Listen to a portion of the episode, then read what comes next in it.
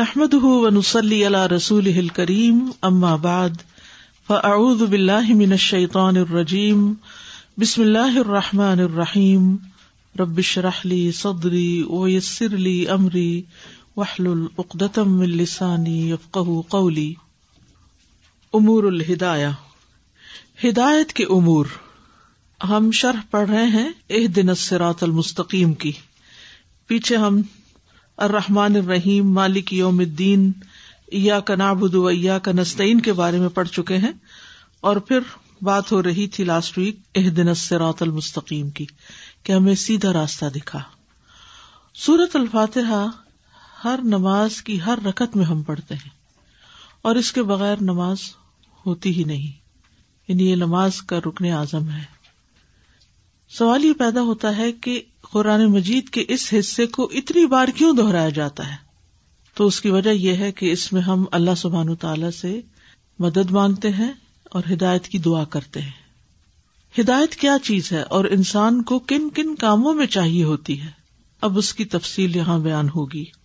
ولما کا نلابد مفتقرن الہ ہدایتی فی ظاہر ہی و باطن ہی فی جمی اما ہی و روح اور بندہ مفتقرن محتاج ہوتا ہے، فقیر ہوتا ہے۔ الہ دہل ہدایہ اس ہدایت کا۔ کس ہدایت کا؟ حاضی ہی کا اشارہ جا رہا ہے پیچھے عہد نسرات المستقیم کی طرف۔ اور کیا کیا چیزیں شامل ہیں سرات مستقیم میں یا اس ہدایت میں؟ حق کی معرفت اور اس کا ارادہ اور اس پر عمل اور اس پر ثابت قدمی۔ اور اس کی دعوت دینا اور تکلیف پہنچنے پر صبر کرنا تو یہ جو پانچ مراتب انہوں نے بیان کیے ہیں، جن سے ہدایت کامل ہوتی ہے، تو اس ہدایت میں انسان کو کن کن چیزوں کو سامنے رکھنا ہوتا ہے۔ تو انسان اپنے ظاہر میں اور باطن میں، فی جمی حمایتی ہی جن جن چیزوں کا ارتکاب کرتا ہے، جن جن چیزوں کو وہ انجام دیتا ہے۔ وہ یزر اور جن چیزوں کو وہ چھوڑ دیتا ہے، ان سب میں اس کو ہدایت چاہیے ہوتی ہے، رہنمائی چاہیے ہوتی ہے۔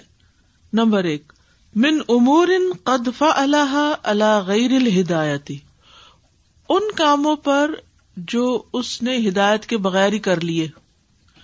ہم سب کی زندگی میں ایک دور گزرا ہے کہ جس میں ہم دین کے بارے میں نہیں جانتے تھے، اور ہم نے لا علمی میں کبھی نمازیں پڑھی یا چھوڑی یا پڑھی تو ان کا پتہ ہی نہیں کیا پڑھا، زکات دی، کتنی دی، درست دی یا نہیں دی۔ روزوں کے بارے میں نہیں پڑا اور دیگر معاملات میں۔ اب وہ کام تو کیے لیکن پورے پورے وہ ٹھیک نہیں تھے یا چھوڑ بھی دیے۔ قدف اللہ اللہ غیر الہدایتی علم و عمل علمی اعتبار سے بھی ہدایت کو نہیں تھی اور عمل میں بھی ہدایت نہیں تھی۔ وہ ارادتن اور ارادہ بھی کوئی نہیں تھا وہ کام کرنے کا۔ کیونکہ پتہ ہی نہیں تھا کہ یہ کرنے چاہیے۔ فہو محتاج توبت منہا۔ تو وہ محتاج ہے ان سب امور پر توبہ کرنے کا۔ وہ توبت منہا ہی من الہدایہ۔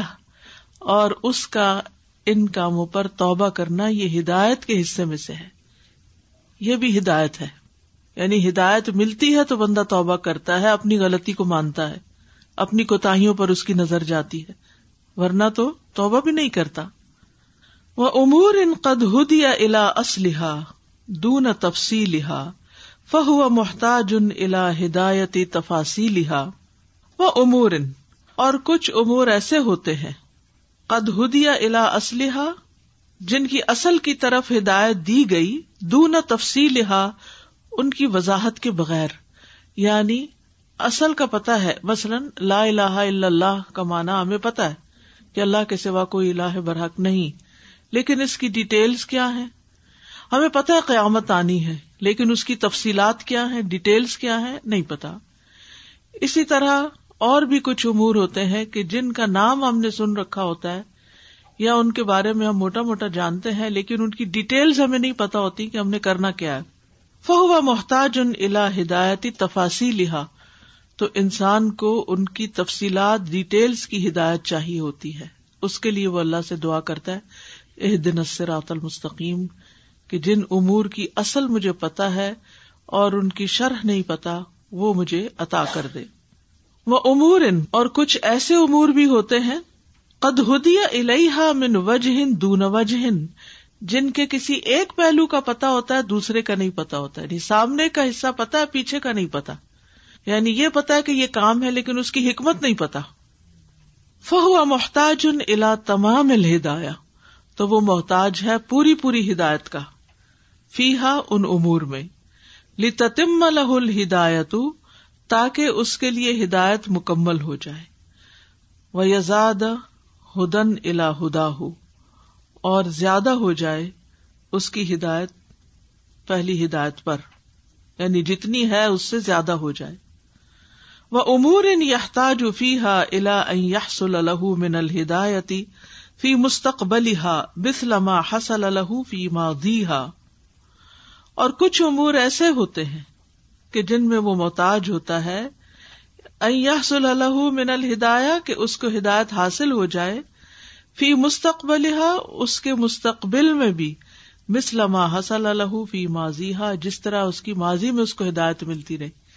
یعنی ماضی میں کچھ وقت ایسا گزرا ہوتا ہے کہ جب ہمیں بہت زیادہ دین کا علم مل رہا ہوتا ہے یا ہدایت مل رہی ہوتی ہے توفیق مل رہی ہوتی ہے۔ لیکن پھر کچھ سلسلے زندگی کے ایسے شروع ہو جاتے ہیں کہ جن میں انسان اس سے محروم ہو جاتا ہے۔ تو اس کو اپنے فیوچر کے لیے بھی یعنی جس طرح ماضی میں وہ ہدایت سے سیراب ہوتا رہا، وہ اپنے فیوچر کے معاملات میں بھی ہدایت کا محتاج ہوتا ہے۔ تو اس کے لیے وہ طلب کرتا ہے۔ امور ہدایت۔ بندہ اپنے ظاہر اور باطن میں وہ تمام امور جن کو وہ انجام دیتا ہے اور جن کو انجام نہیں دیتا، ہدایت کا محتاج ہے۔ نمبر ایک، وہ امور جو اس نے بغیر ہدایت علم و عمل اور ارادے کے کیے، تو وہ ان سے توبہ کرنے کا محتاج ہے۔ ان کاموں سے توبہ کرنا بھی ہدایت میں شامل ہے۔ نمبر دو، اور کچھ امور ایسے ہیں جن کی وضاحت کے بغیر اصل کی طرف رہنمائی کی گئی ہے، تو وہ ان امور کی وضاحت کی طرف رہنمائی کا محتاج ہے۔ نمبر تین، اور کچھ ایسے امور میں بھی رہنمائی کا محتاج ہے جن میں ایک طرح سے رہنمائی کی گئی اور دوسری طرح سے نہیں کی گئی۔ تو وہ ان امور میں مکمل ہدایت کا محتاج ہے تاکہ اس کے لیے ہدایت کی تکمیل ہو جائے اور وہ اپنی ہدایت میں مزید بڑھ جائے۔ نمبر چار، اور کچھ ایسے امور میں بھی محتاج ہے کہ اس کو مستقبل میں بھی ہدایت حاصل ہو، جیسا کہ اسے ماضی میں ہدایت حاصل ہوئی۔ یعنی اتنی زیادہ ہدایت کے ہم محتاج ہیں۔ اور ہدایت دو طرح کی ہوتی ہے نا۔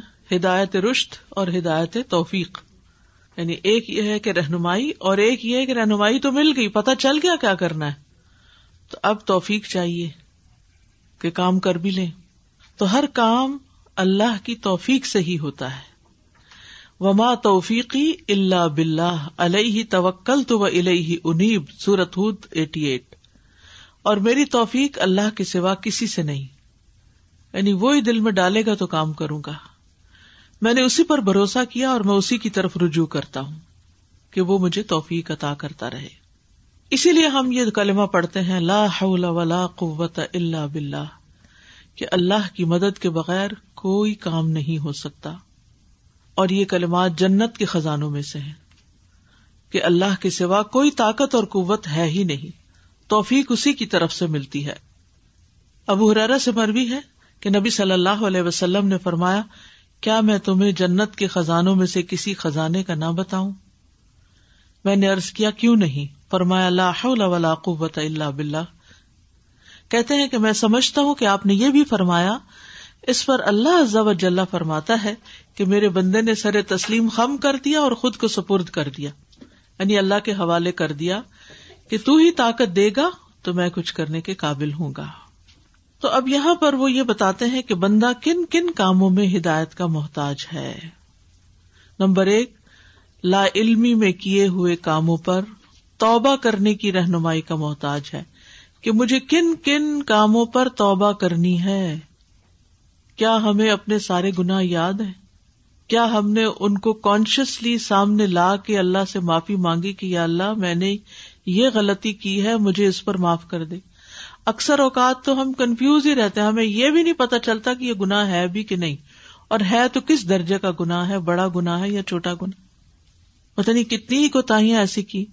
یعنی کچھ چیزیں تو ایسی ہیں کہ جو وقت کے ساتھ ساتھ جب ہم علم دین حاصل کرتے ہیں تو روز روشن کی طرح ہمیں سمجھ آ جاتی ہے کہ یہ ہماری غلطی ہے۔ لیکن کچھ امور ایسے ہوتے ہیں کہ جن کو ہم غلطی مانتے ہی نہیں ہے سرے سے نہیں مانتے۔ حالانکہ وہ غلطی ہوتی ہے۔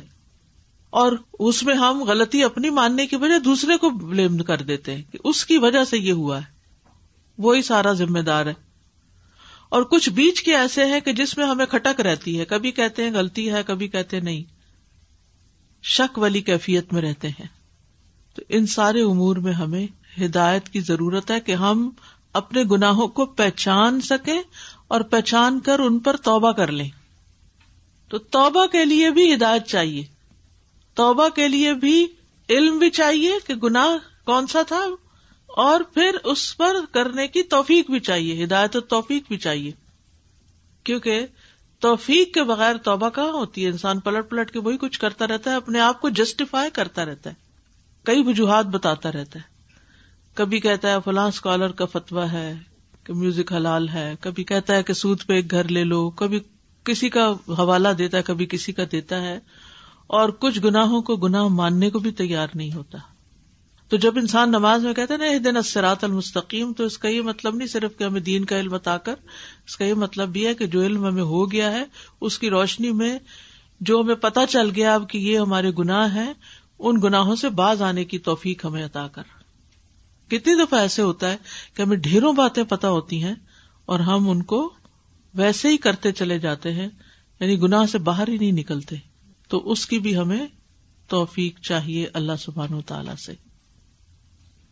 اور ایسے لوگوں کو اللہ تعالیٰ معاف بھی کر دیتا ہے جو جہالت میں گناہ کرتے ہیں۔ سورت النساء سیونٹین میں آتا ہے ان نمت اللہ یا ملو نسو اب جہالت ثم یتوبون من قریب فلا یتوب اللہ علیہم وکان اللہ علیمن حکیما۔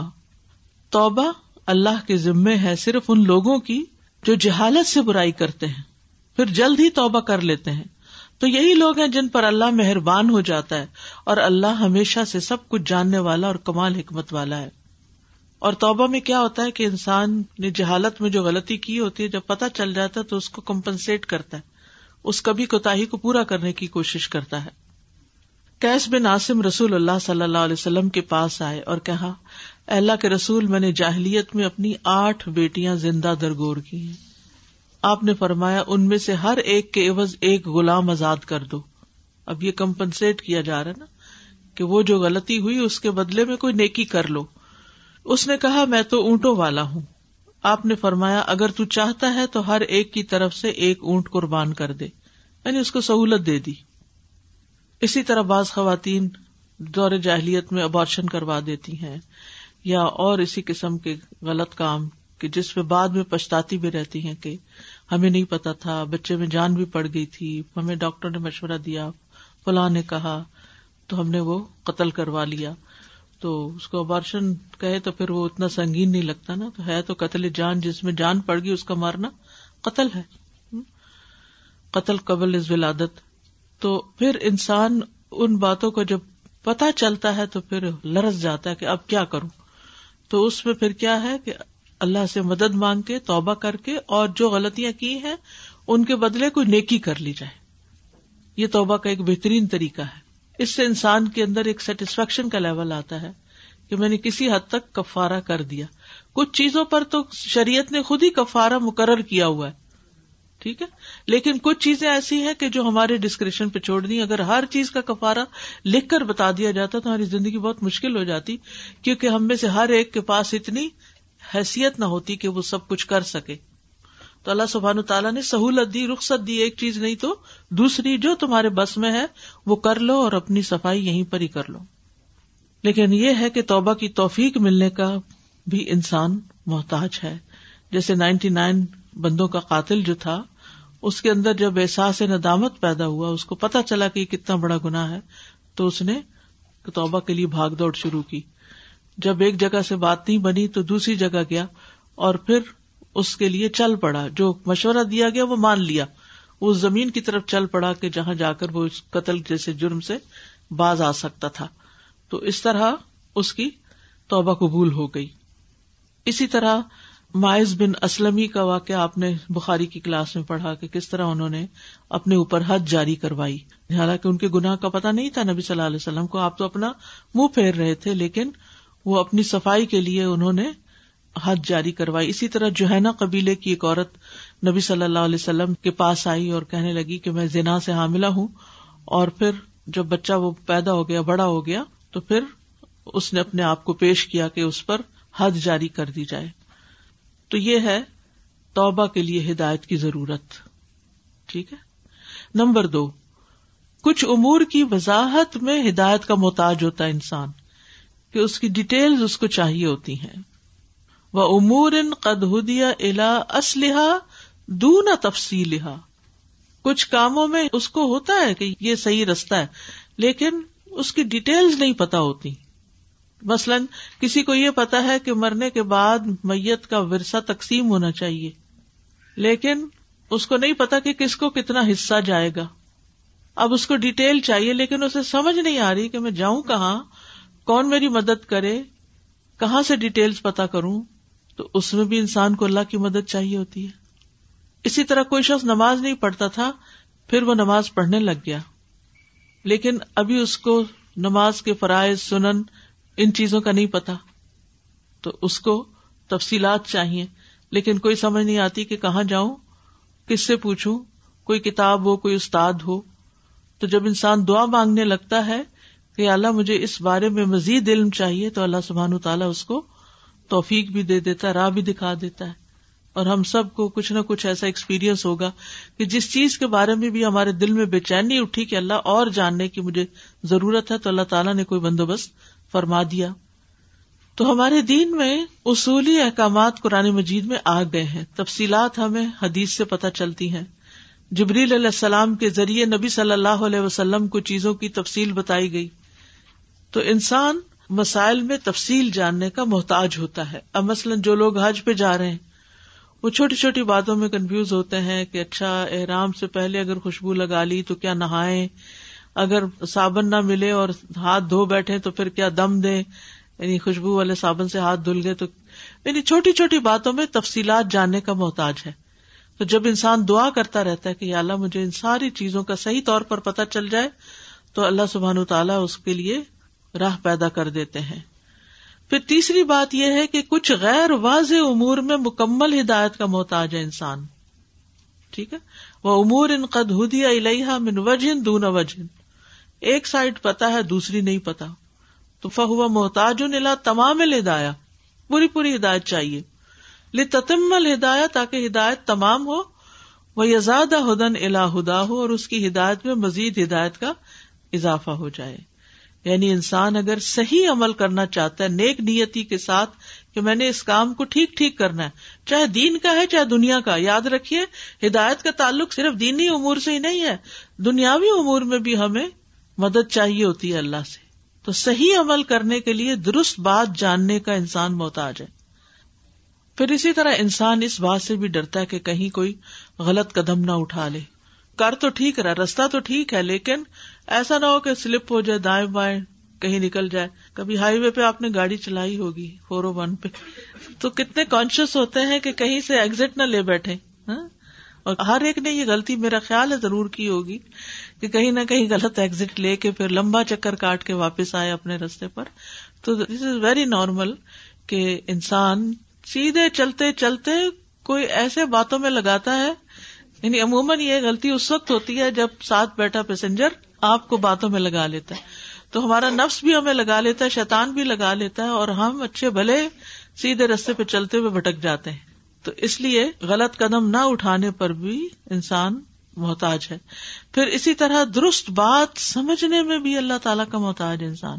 کہ باتیں ویسے ہی سمجھ آئے جیسی وہ ہیں۔ کتنی دفعہ ایسا ہوتا ہے کہ کوئی شخص ہمیں کچھ اور کہہ رہا ہوتا ہے اور ہم کچھ اور سمجھ رہے ہوتے ہیں۔ تو اس کو مس انڈرسٹینڈنگ ہم کہتے ہیں اور اس سے کتنے مسائل کھڑے ہو جاتے ہیں۔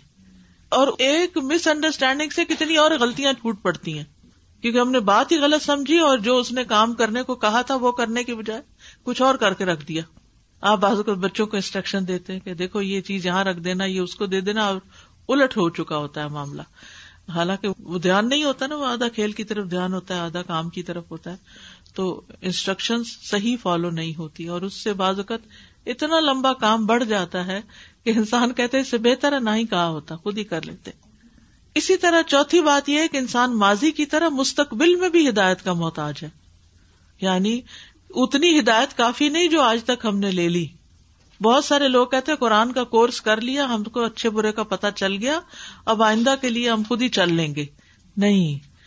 جیسے بچے ساری زندگی ماں باپ کے مشوروں کے محتاج ہوتے ہیں نا، آپ اپنے بچوں کی شادی کر رہے ہیں تو مشورہ لیتے ہیں اپنے ماں باپ سے کہ مجھے یہ کرنا چاہیے یا نہیں۔ تو اسی طرح انسان دینی معاملات میں خاص طور پر اور دنیاوی معاملات میں بھی انسان ماضی کی طرح مستقبل میں بھی ہدایت کا محتاج ہوتا ہے تو وہ کبھی بھی ہدایت سے بے نیاز نہیں ہو سکتا۔ یہ کہہ کر کہ اب بہت سیکھ لیا میں نے، اب میرے ریٹائرمنٹ کے دن ہے طالب علم کبھی ریٹائر نہیں ہوتا، مرتے دم تک اس کو سیکھتے رہنے کی ضرورت ہوتی ہے۔ تو اس لیے انسان کو یہ راستہ کبھی بھی چھوڑنا نہیں چاہیے۔ اور مرتے دم تک اگر سیکھتے رہیں گے تو جوان ہی رہیں گے۔ یعنی آپ کا ذہن کام کرتا رہے گا۔ کیوں کہا گیا؟ خیر حکم منتا اللہ القرآن و علم تم میں سے بہترین وہ ہے جو قرآن سیکھے یا سکھائے۔ اس میں انسان جب سیکھتا ہے تو سیکھتا ہے، جب سکھاتا ہے تو بھی سیکھ رہا ہوتا ہے۔ پھر دونوں کام ہو رہے ہوتے ہیں۔ سکھا بھی رہا ہوتا ہے انسان اور سیکھ بھی رہا ہوتا ہے ساتھ۔ تو انسان کو ہمیشہ ہدایت کی ضرورت رہتی ہے۔ اور آئندہ پیش آنے والے معاملات میں بھی۔ اور پھر یہ کہ فتنوں سے آگاہی کے بارے میں بھی کہ فیوچر میں قیامت کے قریب کیا کیا ہونے والا ہے۔ آئندہ حالات کے بارے میں انسان رہنمائی کا محتاج ہوتا ہے۔ اسی لیے ہم دیکھتے ہیں، ابو ادریس خولانی کہتے ہیں کہ انہوں نے حذیفہ بن یمان سے سنا، وہ کہتے تھے کہ اکثر لوگ رسول اللہ صلی اللہ علیہ وسلم سے خیر کے متعلق سوال کرتے تھے، لیکن میں شر کے بارے میں پوچھتا تھا۔ اس خوف سے کہ کہیں میں اس میں مبتلا نہ ہو جاؤں، اس شر میں پڑ نہ جاؤں۔ تو میں نے ایک مرتبہ رسول اللہ صلی اللہ علیہ وسلم سے سوال کیا کہ یا رسول اللہ، ہم جاہلیت اور شر کے زمانے میں تھے، پھر اللہ نے ہمیں یہ خیر یعنی اسلام عطا کی۔ کیا پھر اس خیر کے بعد کوئی شر آئے گا؟ آپ نے فرمایا ہاں۔ میں نے سوال کیا، اس شر کے بعد کیا پھر خیر کا کوئی زمانہ آئے گا؟ آپ نے فرمایا ہاں لیکن اس میں کچھ دھواں ہوگا۔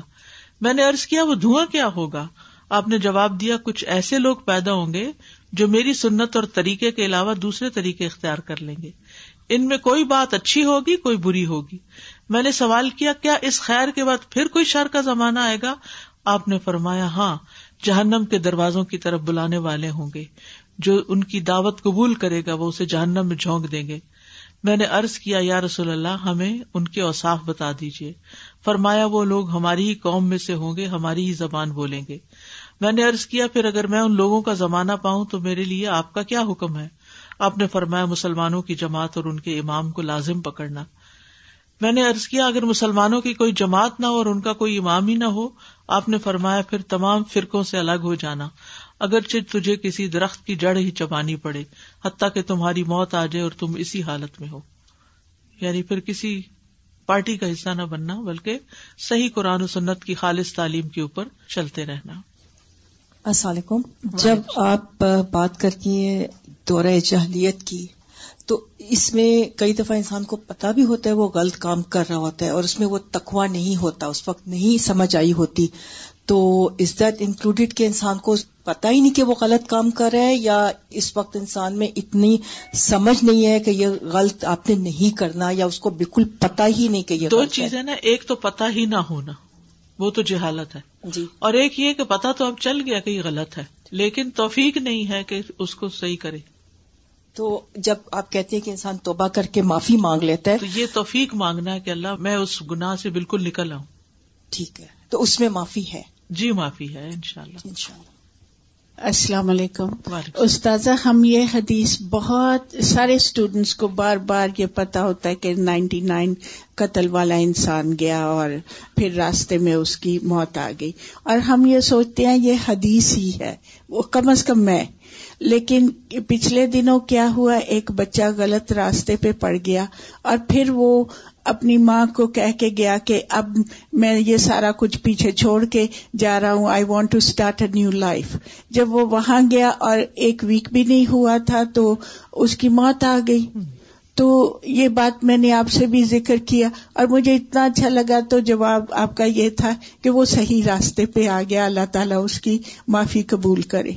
تو یہ it comes in real life بالکل۔ جزاک اللہ خیر السلام علیکم۔ آئی واز تھنکنگ کہ ہدایہ is like the air we breathe anybody who's had breathing trouble you panic if you can't get air into your body آپ دوائی لیتے ہیں آپ ڈاکٹر کے پاس جاتے ہیں آپ جو بھی آپ کو کرنا ہوتا ہے آپ کرتے ہیں کیونکہ آپ کو پتا ہے کہ زندگی کا خطرہ ہے اگر آپ کو سانس نہیں آ رہا۔ تو آج کے سبق سے مجھے یہ پتا چلا کہ اگر ہدایت نہیں ہے تو اس سے بھی بڑا خطرہ ہے۔ کیونکہ اگر آپ ہدایت پہ آپ کی موت آ گئی تو پھر بھی آپ کی بچت ہے۔ لیکن اگر آپ کے پاس ہدایت نہیں آپ کے پاس سانس ہے آپ چل پھر رہے ہیں تو آپ کو نہیں پتا آپ کیا کر رہے ہیں کیا کرنا ہے کیا نہیں کرنا کیسے کرنا ہے۔ اور جو شک ہوتا ہے وہ بھی ایک بیماری ہوتی ہے۔ It drives people crazy when they don't know the doubt so the first thing in Islam is your سلاح and the first thing in سلاح is your سورفات because that's how important it is بالکل۔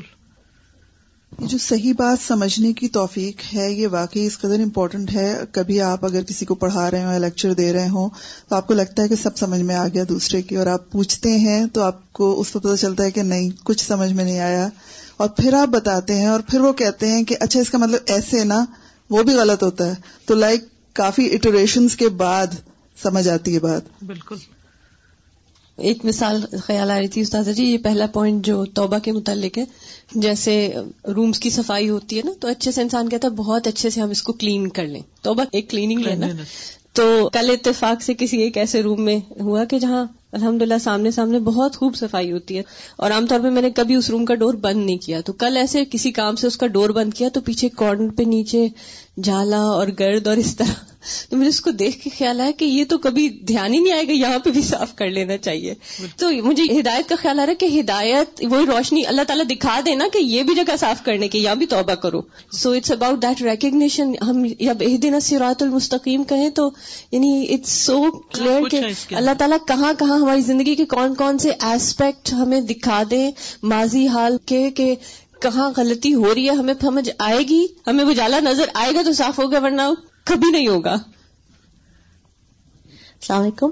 سادہ جو spiritual level بھی ہوتا ہے وہ بھی ایک سا نہیں رہتا۔ تو جو انہوں نے چوتھی بات میں یہ کہا کہ مستقبل میں بھی ہدایت حاصل ہوتی رہے تو جو آپ کے پاس پہلے اسپرچل لیول تھا وہ ویسا نہ رہے۔ اس لیے اس کو مستقل مزاجی کے ساتھ کرتے رہنا۔ اٹس امپورٹینٹ تو کیا مطلب یہ جتنی بھی پیچھے پانچ چیزیں پڑھی تھی نا ہم نے جی۔ ہدایت کے پانچ پہلو جو ہیں ایگزیکٹلی مراتب الخمسہ جو ہیں۔